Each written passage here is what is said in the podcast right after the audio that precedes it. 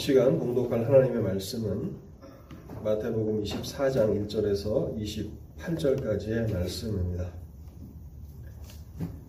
하나님의 말씀 마태복음 24장 1절에서 28절까지를 읽도록 하겠습니다.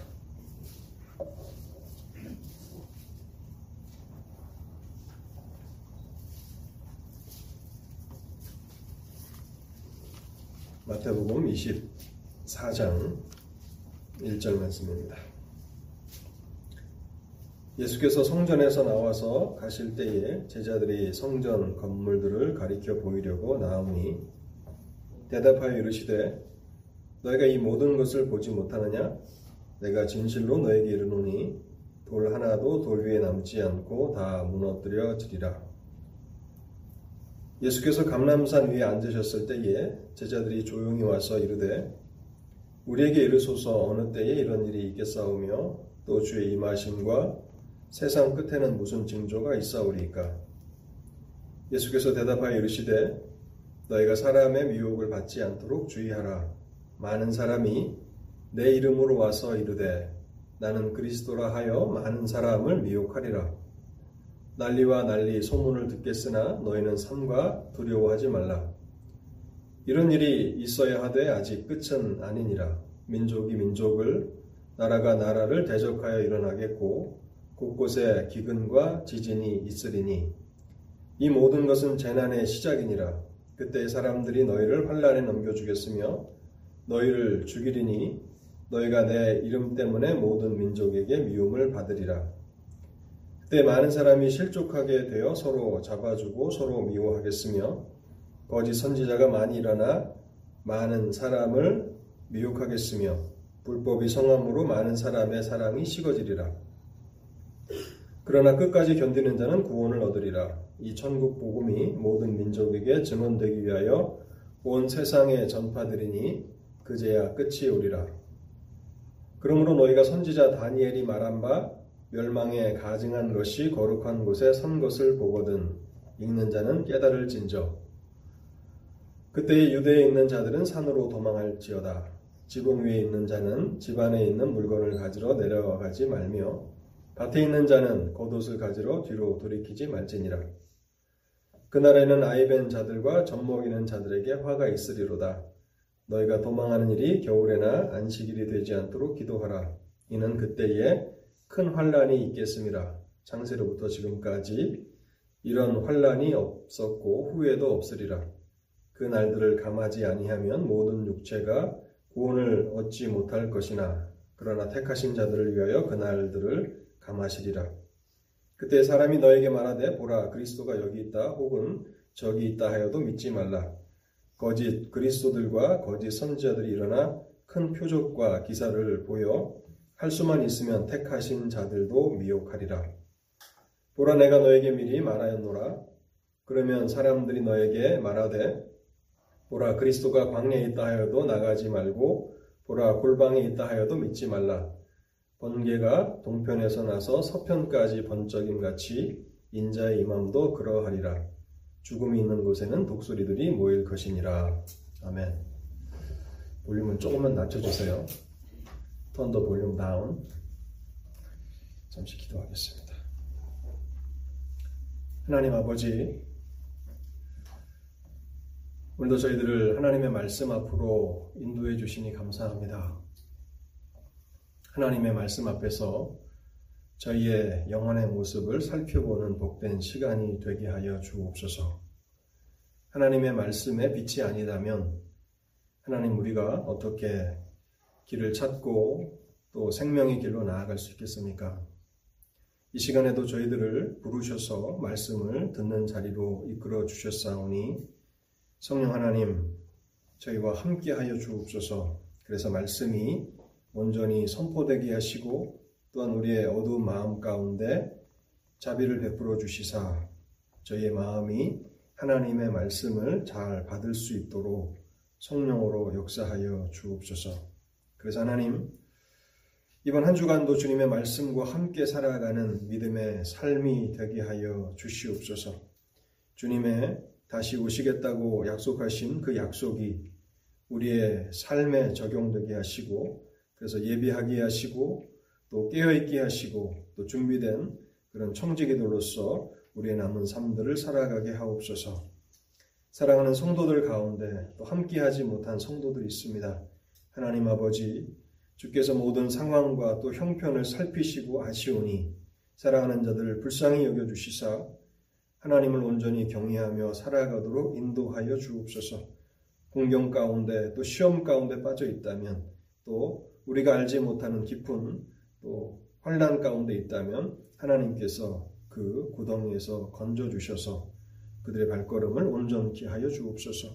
심히 부족한 자가 또한 하나님의 말씀을 증거하기 위해서 단에 섰사오니 긍휼히 여겨주시고 성령의 은혜와 능력을 허락하여 주시옵소서. 이 모든 말씀 우리 주님 예수 그리스도의 이름으로 기도하옵나이다. 아멘. 저는 앞으로 몇 주간에 걸쳐서 종말과 재림에 관한 그 교리들을 여러분들과 함께 살펴보고자 합니다. 작년 그 맥체인 성경 읽기를 통해서 마태복음을 읽어나가면서 마태복음 24장, 25장을 읽어나가면서 이 중요한 주제를 꼭 설교해야 되겠다 하는 그런 강한 확신을 갖게 되었는데요. 그때에 갈라디아서를 먼저 설교해야 할지, 이 종말과 재림을 먼저 설교해야 될지를 고민하다가 마침 그때가 10월 31일 종교개혁주일이 되어서 루터가 사랑했던 갈라디아서를 먼저 설교해야 되겠다 이렇게 마음을 먹었는데, 20번의 설교와 또 중간중간 또 그런 고난주간도 있었고 또 성탄절도 있었고 또 새해도 있었고 해서 생각보다 많이 길어지게 되었습니다. 그래서 이제야 작년부터 마음을 먹고 있었던 종말과 재림에 대한 그 설교를 하게 되었습니다. 먼저 저는 왜 우리가 이 주제를 진지하게 고찰하면서 공부해 나아가야 하는지를 말씀드리도록 하겠습니다. 왜 우리가 세상의 종말과 그리스도의 재림이라고 하는 이 주제를 깊이 생각해야 하는가? 그 이유는요, 성경이 이 주제를 중요하게 다루고 있기 때문에 그렇습니다. 성경이 그리스도의 재림과 세상의 종말에 대해서 여러 곳에서 증거하면서 이 주제를 중요하게 다루고 있습니다. 예를 들자면 우리가 읽은 마태복음 24장과 25장은 전체가 이 주제에 관한 것입니다. 한 장 전체가 재림과 종말에 대한 것입니다. 더 놀라운 것은요, 지금 데살로니가 전서와 후서, 우리 영어 예배에서 미스터 러드위께서 이 데살로니가 전 후서를 강의하고 계신데, 성경 전체가, 데살로니가 전서 책 전체가 또 후서 전체가 사실상은 세상의 종말과 그리스도의 재림에 대한 가르침을 위해서 쓰여졌다고 우리는 그렇게 볼 수 있는 것입니다. 뿐만 아니라 신약 성경의 맨 마지막 책인 요한계시록을 한번 보십시오. 요한계시록의 내용은 무엇입니까? 대부분이 마지막 세상의 종말에 있을 세상에 대한 심판의 내용이고, 또한 아울러 교회에 일어날 영광스러운 일들을 기록하고 있는 것입니다. 그뿐만 아니라 복음서를 읽어보면 우리 주님께서 직접 이 주제를 설교하시는 것을 볼 수 있습니다. 마태복음 24장과 25장을 감람산 강연이라고 합니다. 우리 주님이 직접 재림에 대해서, 종말에 대해서 제자들에게 설교하신 내용입니다. 사도행전에 보면 베드로가 그의 설교에서 이 주제를 언급하고 있습니다. 사도행전 3장 19절인데요. 너희 가운데서 하늘로 올려지신 이 예수는 하늘로 가심을 본 그대로 오시리라. 베드로가 종말에 대해서, 재림에 대해서 설교합니다. 바울은 어떻습니까? 사도행전 17장 31절에 보면 동일하게 이 주제에 대해서 설교합니다. 야고보도 그렇고 요한도 그렇습니다. 그렇기 때문에 우리가 이 주제를 진지하게 생각하고 또 공부하는 것은 너무나 당연한 일입니다. 그리고 우리가 이 주제를 잘 공부해 나아가게 될 때에 이 주제는 모든 시대 믿음으로 살아가는 하나님의 교회와 성도들에게는 소망과 위로를 주는 그런 메시지인 것을 발견하게 될 것입니다. 그럼에도 불구하고 이 주제가 교회에서, 오늘날 교회에서 소홀하게 다루어지고 있는 것이 사실입니다. 저도 종말에 대한 주제를 여러분들에게 거의 설교하지 않고 지금 한 10여 년 이렇게 강단에서 설교를 하고 있는데요. 제가 교리에 대한 것을 중요하게 생각해서 사도행전, 우리가 예배 때마다 신앙 고백하는 사도행전을 여러 차례에 걸쳐서 설명을 드렸고, 이제 두 번째가 종말론인데, 사실은 저도 이 일에 있어서 많이 소홀했던 것이 사실입니다. 그렇다면 이 주제가 왜 오늘날 교회에서 소홀하게 다루어지게 되었을까를 좀 생각해 보도록 하겠습니다. 분명히 성경은 여러 곳에서 반복적으로 예수 그리스도의 재림과 종말에 대해서 말씀하고 있음에도 불구하고 오늘날 교회는 그리스도의 재림과 또 세상의 종말에 대해서 가르치기를 소홀히 하고 있는 것인가? 그 이유는요, 현실적인 이유 때문에 그렇습니다. 예수 그리스도의 재림과 관련해서 그 의미를 왜곡시키는 거짓된 가르침들이 너무나 많이 존재해 왔기 때문에 그 잘못된 가르침으로 인한 폐해 때문에 교회가 소극적인 자세를 취하게 되었다고 저는 생각합니다. 종말과 재림에 대해서 대부분의 사람들이 관심을 갖게 되는 것은 날짜와 시간이지 않습니까? 그래서 어떤 특정한 날짜와 시간을 정해놓고 그때 주님께서 재림하신다라고 주장하는 많은 거짓 선생들이 교회 안에 있어 왔습니다. 교회 역사를 살펴보시면요, 이 일이 어느 한 시대에만 국한된 일이 아니라 교회가 존재하는 곳마다 잘못된 가르침, 거짓된 가르침, 재림에 대한 그런 미혹하는 그런 가르침들이 끊임없이 있어 왔고, 그래서 성도들과 교회를 미혹해 왔고 또한 사회에 큰 혼란을 조장하기도 했습니다. 저도 개인적으로 약 30년 전 1990년대 저는 대학생활을 했는데요. 1990년대 30년 전에 20대 초반에 저도 이런 일을 직접 경험했습니다. 그때 저는 그 기독교 서점에서 그 베스트셀러로 팔리는 책이 가장 좋은 책이라고 그렇게 생각을 하고 있었습니다. 지금은 그렇진 않습니다. 베스트셀러가 꼭 좋은 책은 아닌데 그 당시 저의 생각에는 가장 많이 팔리는 책이 가장 좋은 책이 아닌가 그렇게 생각을 하고 기독교 서점에 베스트셀러만을 골라서 읽던 그런 때가 있었습니다. 그때 제 눈에 들어온 책이 다가올 미래를 대비하라는 시한부 종말론에 관한 책이었습니다. 그래서 그 책을 부지런히 읽고 그 종말론에 빠져들어가게 됐는데요. 그 책에는 주님의 재림의 날짜를 특별 계시를 통해서 알고 있는 사람이 있다고 그렇게 소개를 합니다. 그래서 하나님의 특별한 사랑을 받은 어떤 사람이 그 날짜를 안다 그렇게 시작하면서 이제 저의 그 재림에 대한 호기심을 자극했는데요. 하나님께서 한 지혜로운 목사님을 통해서 저를 그 시한부 종말론에 빠지지 않도록 막아주셨습니다. 그리고 결국 그 재림 날짜를 특정했던 그 책에 저자였던 그 목사와 그의 추종자들이 그리스도의 재림이 임박했다고 하면서 사회에 큰 혼란을 일으켰는데, 제 기억으로는 그 9시 뉴스에도 이 사건이 보도되었던 것을 기억합니다. 결국 그 책에서 밝힌 날짜에 주님은 재림하지 않으셨고 그 여파는 한국 사회 전체에 기독교에 대한 큰 반감을 일으키고 결국 그 거짓 주장을 했던 목사는 감옥에 가는 것으로 그 사건이 종결되었습니다. 아마 여러분들도 이 사건을 기억하시는 분들이 많이 있을 것입니다. 그런데 이러한 비극적인 일들이 끊임없이 지금까지도 계속 반복적으로 일어나고 있다는 사실입니다. 그 결과 교회와 성도들은 재림에 관해서는 무관심하는 것이 가장 안전하다, 거기에 대해서 논쟁을 피하고 논쟁에 휘말리지 않고 신앙생활하는 것이 가장 현명하다라고 하는 그런 소극적인 자세를 취하게 된 것이 아닌가 생각을 합니다. 그래서 오늘날까지도 이 재림에 대한, 종말에 대한 그런 설교들이 강단에서 많이 부족한 그런 현실을 우리는 경험하고 있습니다.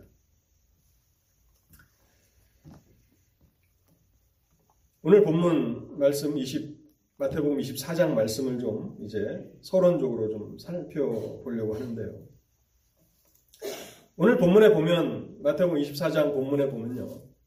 제자들은 예루살렘 성전의 화려함에 깊이 감명을 받았고 자신들의 선생이신 주님께서 그 성전의 아름다움을 주목해 주시기를 바랍니다.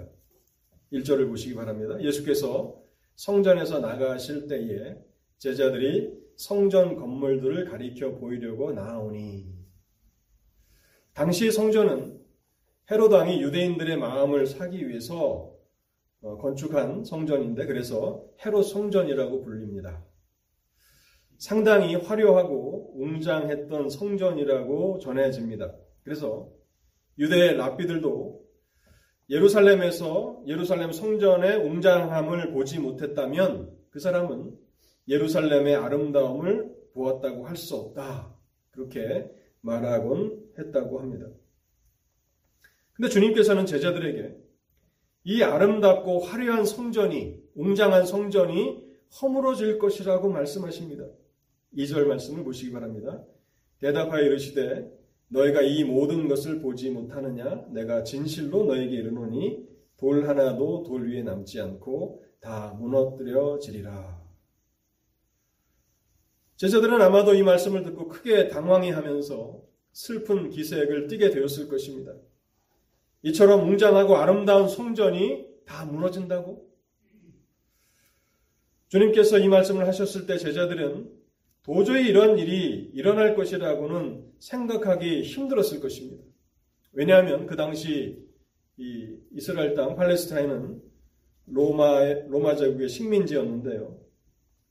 로마 정부는 식민지에 대해서 종교적인 그 정책을 펼칠 때에 굉장히 관대한 정책을 펼쳤던 것으로 알려집니다. 종교를 로마에 대한 저항의 수단으로 사용하지 않는 한 식민지에 있는 모든 종교적인 행위를 허용한다는 것이 로마 제국의 원칙이었고, 그래서 그 당시에는 모든 것이 순조로운 것처럼 보였습니다. 자유롭게 하나님을 예배할 수 있었고, 그래서 그 성전의 아름다움을 자랑하면서 유대인들이 그렇게 삶을 살았던 것이죠. 주님께서는 믿기 힘든 말씀을 제자들에게 하십니다. 그 성전이 돌 하나도 돌 위에 남지 않고 다 무너뜨려지리라. 그래서 제자들은 조용히 주님께 다시 와서 주님께서 하신 그 말씀의 의미가 무엇인지를 질문하는데요. 그게 3절과 4절입니다. 예수께서 감람산 위에 앉으셨을 때에 제자들이 조용히 와서 이르되 우리에게 이르소서 어느 때에 이런 일이 있겠사오며 또 주의 임하심과 세상 끝에는 무슨 징조가 있사오리까. 마태복음 24장과 25장의 내용을 여러분들도 아마 익숙하게 읽어보셨을 것입니다. 그런데 그 내용을 해석하는 것이 그렇게 간단하지는 않다는 것을 아셨을 것입니다. 내용이 참 어렵다, 그렇게 생각을 하셨을 텐데요. 왜 마태복음 24장 본문이 그렇게 단순하지 않는가를 좀 말씀드리려고 하는데요. 마태복음 24장의 그 제자들의 질문을 보면 예루살렘 성전이 허물어지는 것과 주님의 재림이 같이 일어날 것이라고 생각하고 있음을 우리는 알게 됩니다. 분명히 예루살렘 성전이 무너진다면 그것은 세상의 종말일 것이다, 주님이 재림하시는 날일 것이다 라고 그들은 생각하고 있었다는 것입니다. 그래서 이런 일이라고 이렇게 본문에 보시면 이런 일이라고 이렇게 말씀을 하고 있는데, 이런 일이라는 것은 예루살렘 성전이 훼파되어서 돌 하나도 돌 위에 남지 않는 사건을 말하는 것입니다. 3절을 제가 다시 한번 읽어보겠습니다. 예수께서 감람산 위에 앉으셨을 때에 제자들이 조용히 와서 이르되 우리에게 이르소서 어느 때에 이런 일이 있겠사오며, 여기 이런 일은 다름 아닌 예루살렘 성전이 무너지는 그래서 돌 하나도 돌 위에 남지 않는 그 사건을 말하는 것입니다. 그런데 또 주의 임하심과 세상 끝에는 무슨 징조가 있사오리까? 그래서 이런 일이 주의 임하심, 주님의 재림과 세상 끝에 있게 될 것이라고 제자들은 생각하고 있는 것이죠. 그러나 주님께서는 이 두 사건을 분명하게 구분해서 말씀하십니다.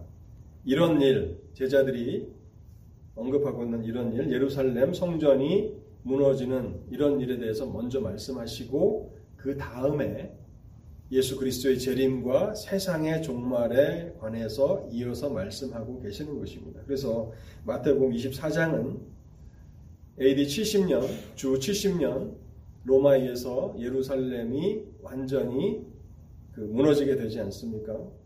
철저하게 성전이 무너지고 예루살렘 성이 다 무너지게 됩니다. 예루살렘이 멸망을 당하죠. 그 사건과 또 그 이후에 있을 재림과 종말에 대한 그런 말씀이 24장에는 같이 좀 섞여 있어서 본문을 해석하는 데 있어서 조금 어려움이 있습니다. 6절 말씀을 제가 보겠습니다. 난리와 난리 소문을 듣겠으나 너희는 삼가 두려워하지 말라. 이런 일이 있어야 하되 아직 끝은 아니니라. 난리와 난리 소문을 듣겠으나, 예루살렘 멸망이 목전에 와 있지만은, 그러나 그렇다고 해서 그것이 끝은 아니라, 그것이 세상의 종말, 내가 다시 승천한 이후에 재림하겠다는 그 시간은 아니다라고 말씀하시면서 이제 마태복음 24장 1절부터 22절까지는 예루살렘 멸망에 대한 그런 내용으로 우리가 해석하는 것이 합당하고, 23절부터 마지막 24장과 25장 마지막까지는 예수 그리스도의 재림과 종말에 대한 말씀으로 해석하는 것이 본문을 이해하는 데 있어서 아마 큰 도움이 되는 그런 구분이 될 것입니다. 15절 말씀해 보시면요, 다니엘서를 언급하는데, 그러므로 너희가 선지자 다니엘이 말한 바 멸망에 가증한 것이 거룩한 곳에 선 것을 보거든 읽는 자는 깨달을 진저. 그래서 이 말씀을 이제 그리스도의 재림과 종말에 적용해서 해석하는 해석들이 많이 있는데요. 근데 사실 이 마태복음 24장 15절 이 말씀은 예루살렘 멸망에 대한 그런 말씀으로 해석하는 것이 더 합당합니다. 왜 그런가 하면, 같은 이제 병행 본문인 누가복음 21장 20절에 보면 이 15절 말씀을 이제 패러프레이즈 해가지고 조금 우리가 알기 쉽게 멸망에 가증한 것이 무엇이냐를 누가복음 21장 20절에는 이렇게 설명합니다. 너희가 예루살렘이 군대들에게 애워싸이는 것을 보거든 그 멸망이 가까운 줄 알라. 이것은 로마 군대에서 예루살렘이 애워싸여서 로마 군대에서 예루살렘이 멸망을 당하는 것을 말하는 것이죠. 그래서 15절 말씀은 물론 종말과 재림에 대해서는 전혀 적용할 수 없는 말씀이다라고 하기는 어렵지만 1차적으로는 AD 70년 예루살렘 멸망에 적용되는 말씀으로 해석하는 것이 옳다는 것입니다. 그래서 24장 1절부터 22절까지는 예루살렘 멸망에 대한 말씀, 또 23절부터 마지막 장까지, 또 25장 처음부터 마지막까지는 주님의 재림과 또 세상의 종말에 대한 말씀으로 여러분들이 본문을 읽어 나가신다면 종말과 또 재림에 대한 말씀을 이해하는 데 조금 더 도움이 되실 것이라고 생각을 합니다. 자, 이제 24장 본문에서 우리가 중요하게 다루어야 하는 한 가지 진리를 말씀드리고 오늘 설교를 마치려고 하는데요. 재림과 종말, 또 예루살렘 멸망, 이것을 통틀어서 우리 주님께서 강조하시는 한 가지 중요한 진리가 있습니다. 그것이 무엇인가 하면 4절 말씀입니다. 예수께서 대답하여 이르시되 너희가 사람의 미혹을 받지 않도록 주의하라 하는 것입니다. 예루살렘 멸망이든 그리스도의 재림과 종말이든 간에 미혹을 받지 않도록 주의하라는 것입니다. 여기 미혹이라는 단어가 우리가 읽은 본문에 4번 등장합니다. 제가 처음에 3번이라고 썼다가 다시 읽어보니까 1번이 또 나와가지고 그 영어 원고를 보시는 분들은 3번이라고 되어 있을 텐데요. 4번입니다. 4절, 5절, 11절, 24절입니다. 예수께서 대답하여 이르시되 너희가 사람의 미혹을 받지 않도록 주의하라. 5절입니다.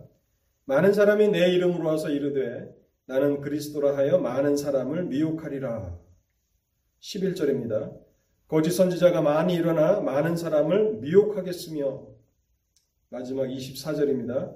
거짓 그리스도들과 거짓 선지자들이 일어나 큰 표적과 기사를 보여 할 수만 있으면 택하신 자들도 미혹하리라. 이 주제와 관련해서 예루살렘 멸망과 관련해서 예수 그리스도의 재림과 종말에 대해서 주님께서 강조하시고 또 강조하시는 것은 주님이 강조하실 때는 진실로 진실로라고 말씀을 하시지 않습니까? 근데 여기서는 4번이나 미혹되지 말라고 강조하시고 또 강조하십니다. 미혹되지 말라. 미혹을 받지 말라라고 말씀하고 계시는 것입니다. 그렇게 강조하시는 이유가 어디에 있겠습니까?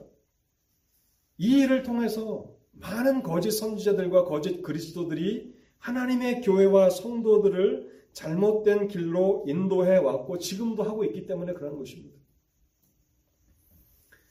미혹되지 말라는 그 말씀 안에서 어떤 교훈에 있어서 미혹되지 말아야 하는지 3가지를 말씀드리겠습니다.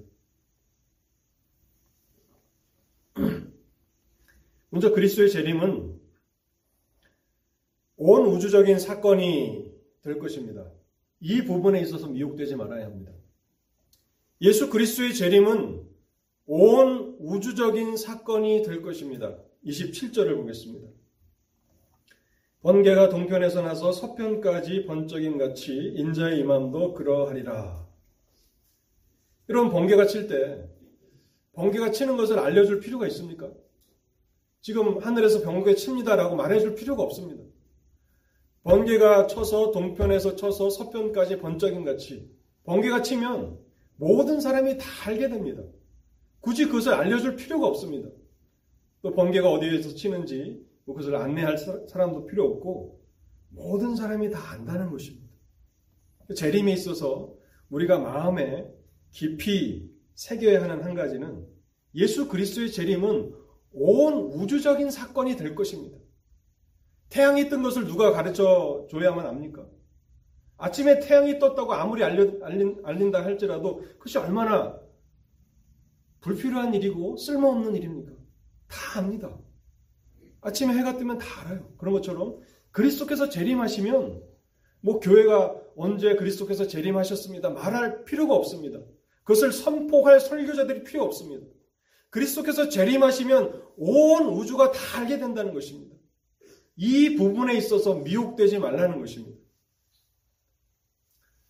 예루살렘이 파괴되기 전에 많은 거짓 그리스도와 거짓 선지자들이 일어났었다고 유명한 그 기독교 역사가 유대의 요세푸스라는 역사가가 기록하고 있습니다. 그 수가 얼마나 많은지 다 그것을 일일이 기억하기 어렵다라고 쓸 만큼 AD 70년 예루살렘 멸망 직전에 많은 거짓 그리스도와 거짓 선지자들이 있었다고 그렇게 역사가는 쓰고 있습니다. 그래서 많은 사람들이 자신이 그리스도라고 말하면서 사람들을 미혹했는데요. 능력을 행하기도 하고 표적과 거짓 기적을 행하기도 합니다. 그래서 어떤 그 집회들을 보면 병자들이 막 일어났다라고 하는 그런 기적이 일어나는 것도 나타나지 않습니까? 그런데 결코 거짓 그리스도와 선지자들이 할 수 없는 것이 있습니다. 그것이 무엇인가 하면 온 세상이 다 알도록 그 사람이 이 땅에 재림하는 것입니다. 이것만큼은 흉내낼 수가 없어요. 내가 재림 예수다라고 하면서 기적과 또 많은 이적들을 행할 수 있지만 공개적으로 번개가 동편에서 나서 서편에서 번쩍임같이 인자가 임하신다고 했는데 그 일은 할 수 없는 것이에요. 그것은 누구도 흉내낼 수 없는 것입니다. 28절 말씀도 보시기 바랍니다. 주검이 있는 곳에는 독수리들이 모일 것이니라. 뭔가 죽은 사체가 있으면 독수리들이 그 사체의 썩은 고기를 뜯어먹기 위해서 공중을 배회하지 않습니까?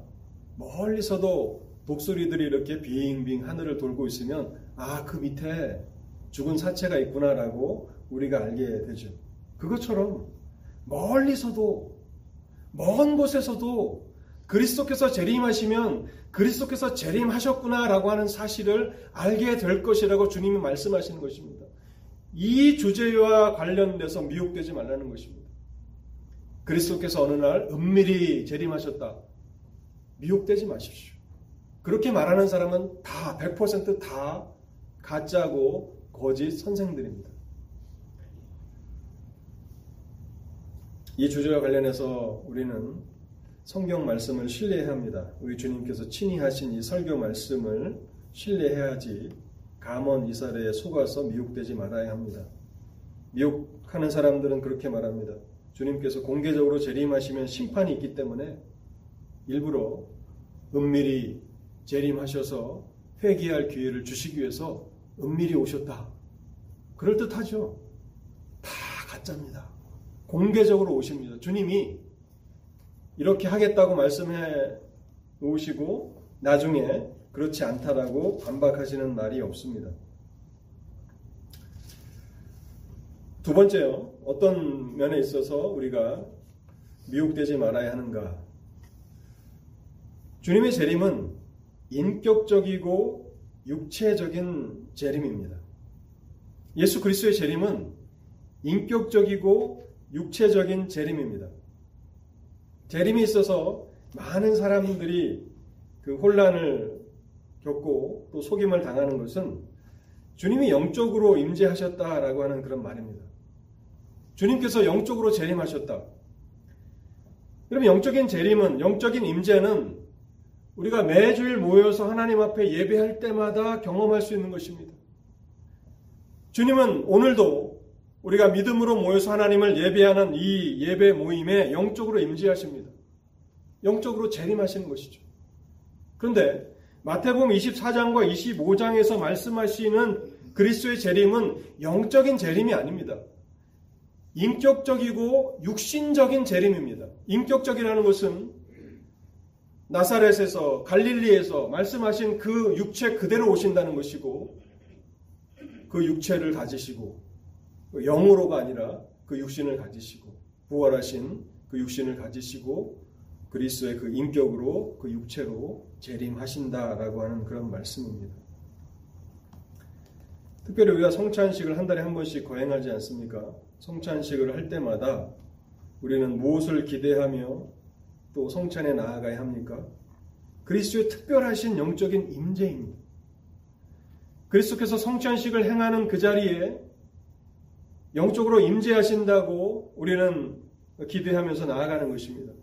그래서 우리는 종교개혁자 그 칼빈의 가르침을 따라서 떡 위에, 떡 아래에 그리스도께서 영적으로 임재하신다. 그렇게 칼빈은 가르쳤고 또 저도 그렇게 믿습니다. 우리가 성찬의 떡을 나눠줄 때에 그냥 그 떡은 단순히 그 피지컬한 그 떡이 아닙니다. 그 떡 위와 아래에 그리스도의 영적인 임재가 있는 것입니다. 그래서 그 떡은 그리스도의 살이 되는 것이죠. 그래서 특별한 임재를 약속하셨죠. 그 약속하신 대로 그리스도께서 성찬의 자리에 임재하신다고 우리는 믿습니다. 그래서 예배와 성찬식에 우리는 끊임없이 예수 그리스도의 임재를, 그 재림을 경험합니다. 그런데 성경이 말하는 예수 그리스도의 재림과 세상의 종말은 영적인 것이 아닙니다. 육체적인 것입니다. 우리 눈으로 볼 수 있는 것입니다.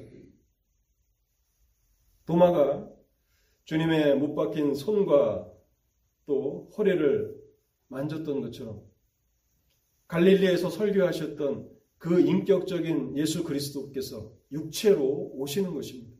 그래서 이 부분에 있어서 미혹되지 마십시오. 첫 번째는 전 우주적인 사건이 될 것입니다. 예수 그리스도께서 어디에 임재하셨다. 다 가짜고 성경과 일치하지 않는 것입니다. 두 번째는 예수 그리스도는 영적으로 임하시는 것이 아니라 인격적이고 육체적으로 임하십니다. 마태복음 26장 64절입니다. 예수께서 이르시되 내가 말하였느니라. 그러나 내가 너에게 이르노니 이후에 인자가 권능의 우편에 앉아 있는 것과 하늘 구름을 타고 오는 것을 너희가 보리라. 너희가 보리라. 여기 하늘 구름, 구름은 아마도 그리스도의 그 재림의 영광을 나타내는 표현이 아닐까 생각을 합니다. 그렇지만 우리 눈으로 영광 가운데 이 땅에 재림하시는 예수 그리스도를 보게 될 것입니다. 사도행전 1장 10절과 11절에는 천사들이 이렇게 말합니다.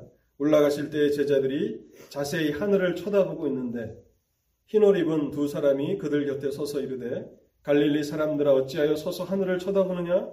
너희 가운데 하늘로 올려주신 이 예수는 하늘로 가심을 본 그대로 오시리라 하였느니라. 부활하시고 승천하실 때 주님의 제자들과 또 많은 주님을 믿는 하나님의 백성들이 주님의 승천하시는 모습을 봤잖아요. 올라가심을 본 그대로 오시리라. 이 말씀이 뭡니까? 인격적이고 육체적으로 오신다는 겁니다. 어떤 사람은 어느 목사의 그 아내 영적으로 임재하셨다 그래서 한국 사람이에요. 근데 우리가 알기로는 주님은 한국 사람이 아니죠. 동양 사람이 아니죠. 저기 유대인이시죠. 그렇기 때문에 그런 측면에서 미혹하려고 하는 사람들이 많이 있습니다. 근데 우리는 이 부분에 있어서 결코 미혹되지 말아야 합니다. 성경의 진리를 굳건하게 붙드시고 성경과 다른 이야기를 한다면 그 사람은 거짓 선생이라고 우리는 확신해도 좋을 것입니다. 마지막 계시록 1장 7절입니다. 볼지어다 그가 구름을 타고 오시리라. 각 사람의 눈이 그를 보겠고 그를 찌른 자도 볼 것이요 땅에 있는 모든 족속이 그로 말미암아 애곡하리니 그러하리라. 아멘. 땅에 있는 모든 족속이 그리스도의 재림을 보게 될 것입니다. 우주적이고 또 공개적으로 임하실 것이고 또한 인격적으로 또 육체적으로 임하게 되실 것입니다.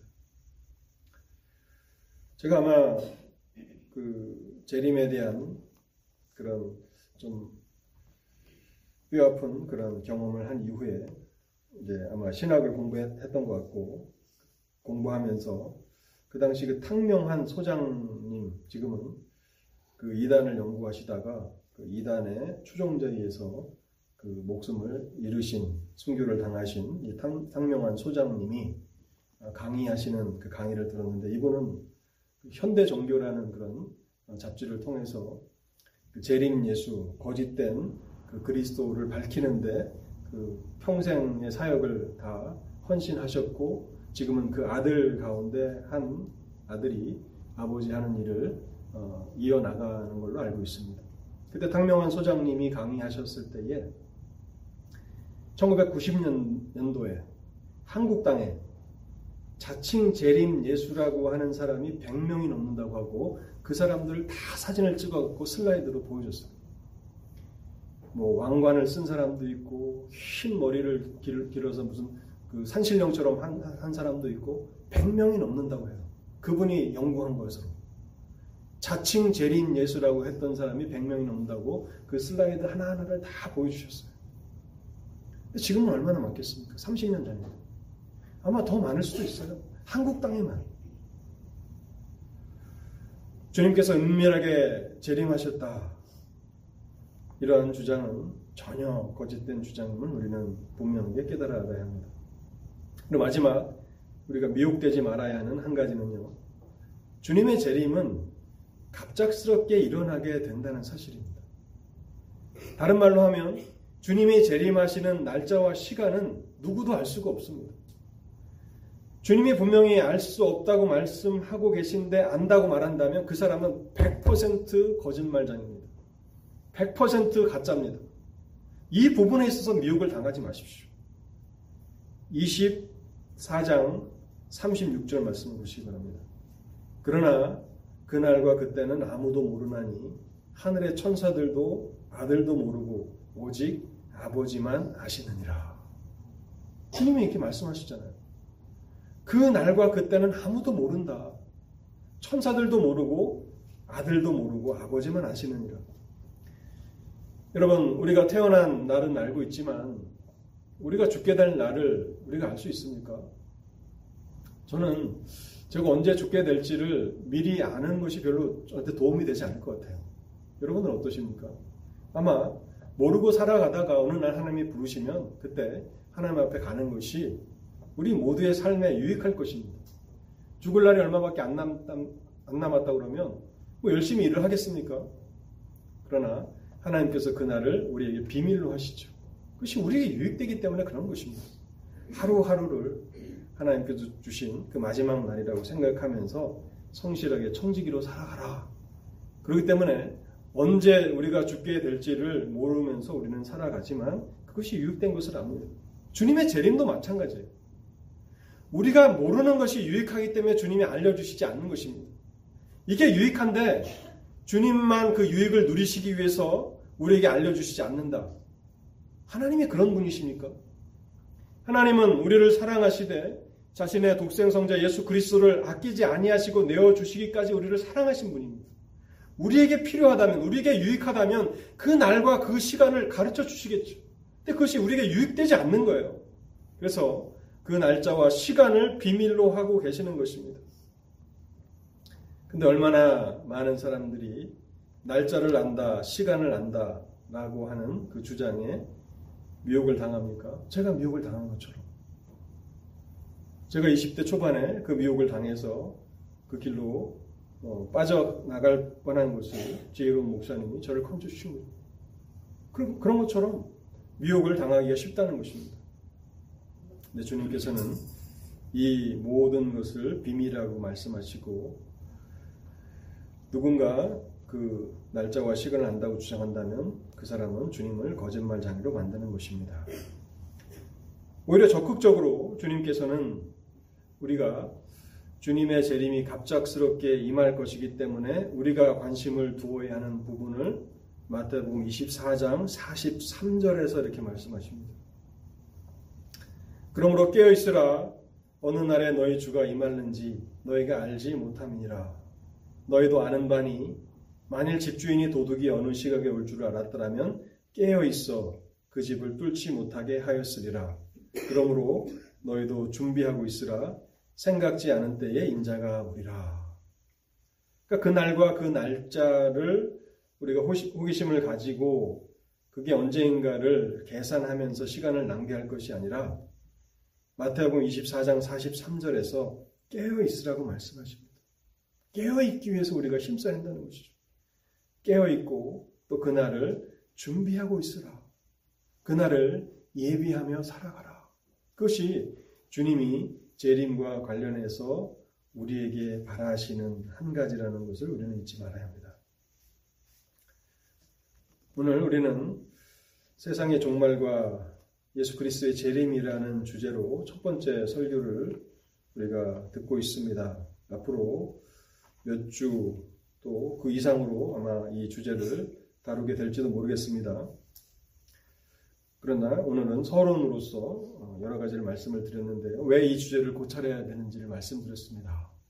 무슨 성경이 이 주제를 강조하기 때문에 중요하다고 강조하고 있고 많은 곳에서 말씀하고 있기 때문에 우리는 종말과 그리스도의 재림을 잘 공부해야 합니다. 그럼에도 불구하고 오늘날 교회 안에서 이 교리가 소홀하게 다루어졌습니다. 왜 소홀하게 다루어졌는지를 말씀드렸습니다.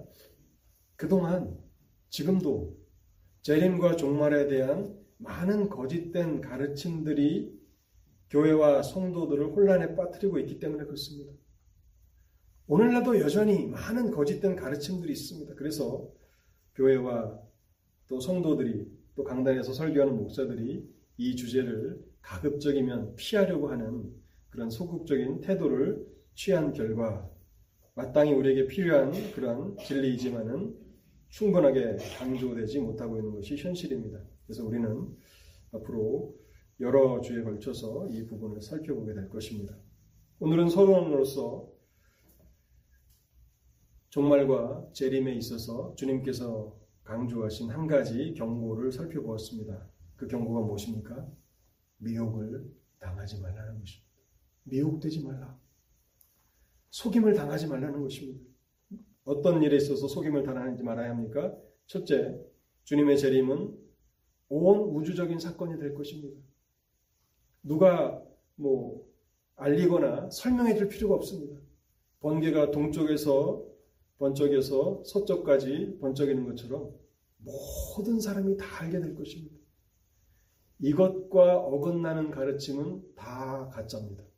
두 번째, 주님의 재림은 영적인 재림이 아니라 인격적이고 육체적인 재림이시다. 가신 모습 그대로 제자들에게 나타나셔서 떡을 떼어주시고 병을 고쳐주신 그 주님이 그 주님의 인격과 육체로 재림하십니다. 영적인 재림이 아닙니다. 영적인 재림은 우리가 예비 때마다 성찬 때마다 경험하고 있는 것입니다. 예수 그리스도의 재림은 인격적이고 육체적인 재림입니다. 그리고 마지막 세 번째는 그날과 그 시는 아무도 모릅니다. 갑작스럽게 임하게 될 것입니다. 그것이 우리에게 유익하기 때문에 청지기로 살아가는 데 있어서 유익하기 때문에 그러한 것입니다. 그래서 누군가가 그 날짜와 시간에 대해서 특별한 계시를 받았다 하면 그 사람은 조금도 의심할 필요 없이 가짜입니다. 그래서 이 부분에 있어서 여러분들이 미혹되지 않기를 바라시고 다음 주에 또 조금 적극적인 부분을 말씀드리겠습니다. 같이 기도하시겠습니다. 하나님 아버지 감사합니다. 오늘도 저에게 말씀의 진리를 들려주시니 감사합니다. 하나님께서 장차 이 세상을 어떻게 결말 지으실 것인지 또 하나님의 교회와 성도들을 어떠한 모습으로 변화시켜 주실 것인지 이 영광스럽고 참으로 위대한 그런 교회들을 우리가 첫 시간 살펴보았습니다. 하나님 아버지, 이 부분에 있어서 얼마나 많은 잘못된 가르침이 또 교회와 성도들에게 폐악을 끼쳤고 또 심지어는 우리가 살아가고 있는 이 사회에 또 기독교에 대한 반감을 일으키는 데서 참 슬픈 그런 현실들을 바라보고 있는 것을 봅니다. 하나님 아버지, 우리가 하나님의 사람들로서 성경의 진리들을 잘 알게 하시고 그래서 미혹된 그런 유혹에서 온전히 우리가 자유롭게 되게 하시고 믿음을 지키며 끝까지 깨어서 신실함으로 하나님을 섬겨나가는 성도와 교회가 되게 하여 주시옵소서. 이 모든 말씀 우리 주님 예수 그리스도의 이름으로 기도하옵나이다. 아멘.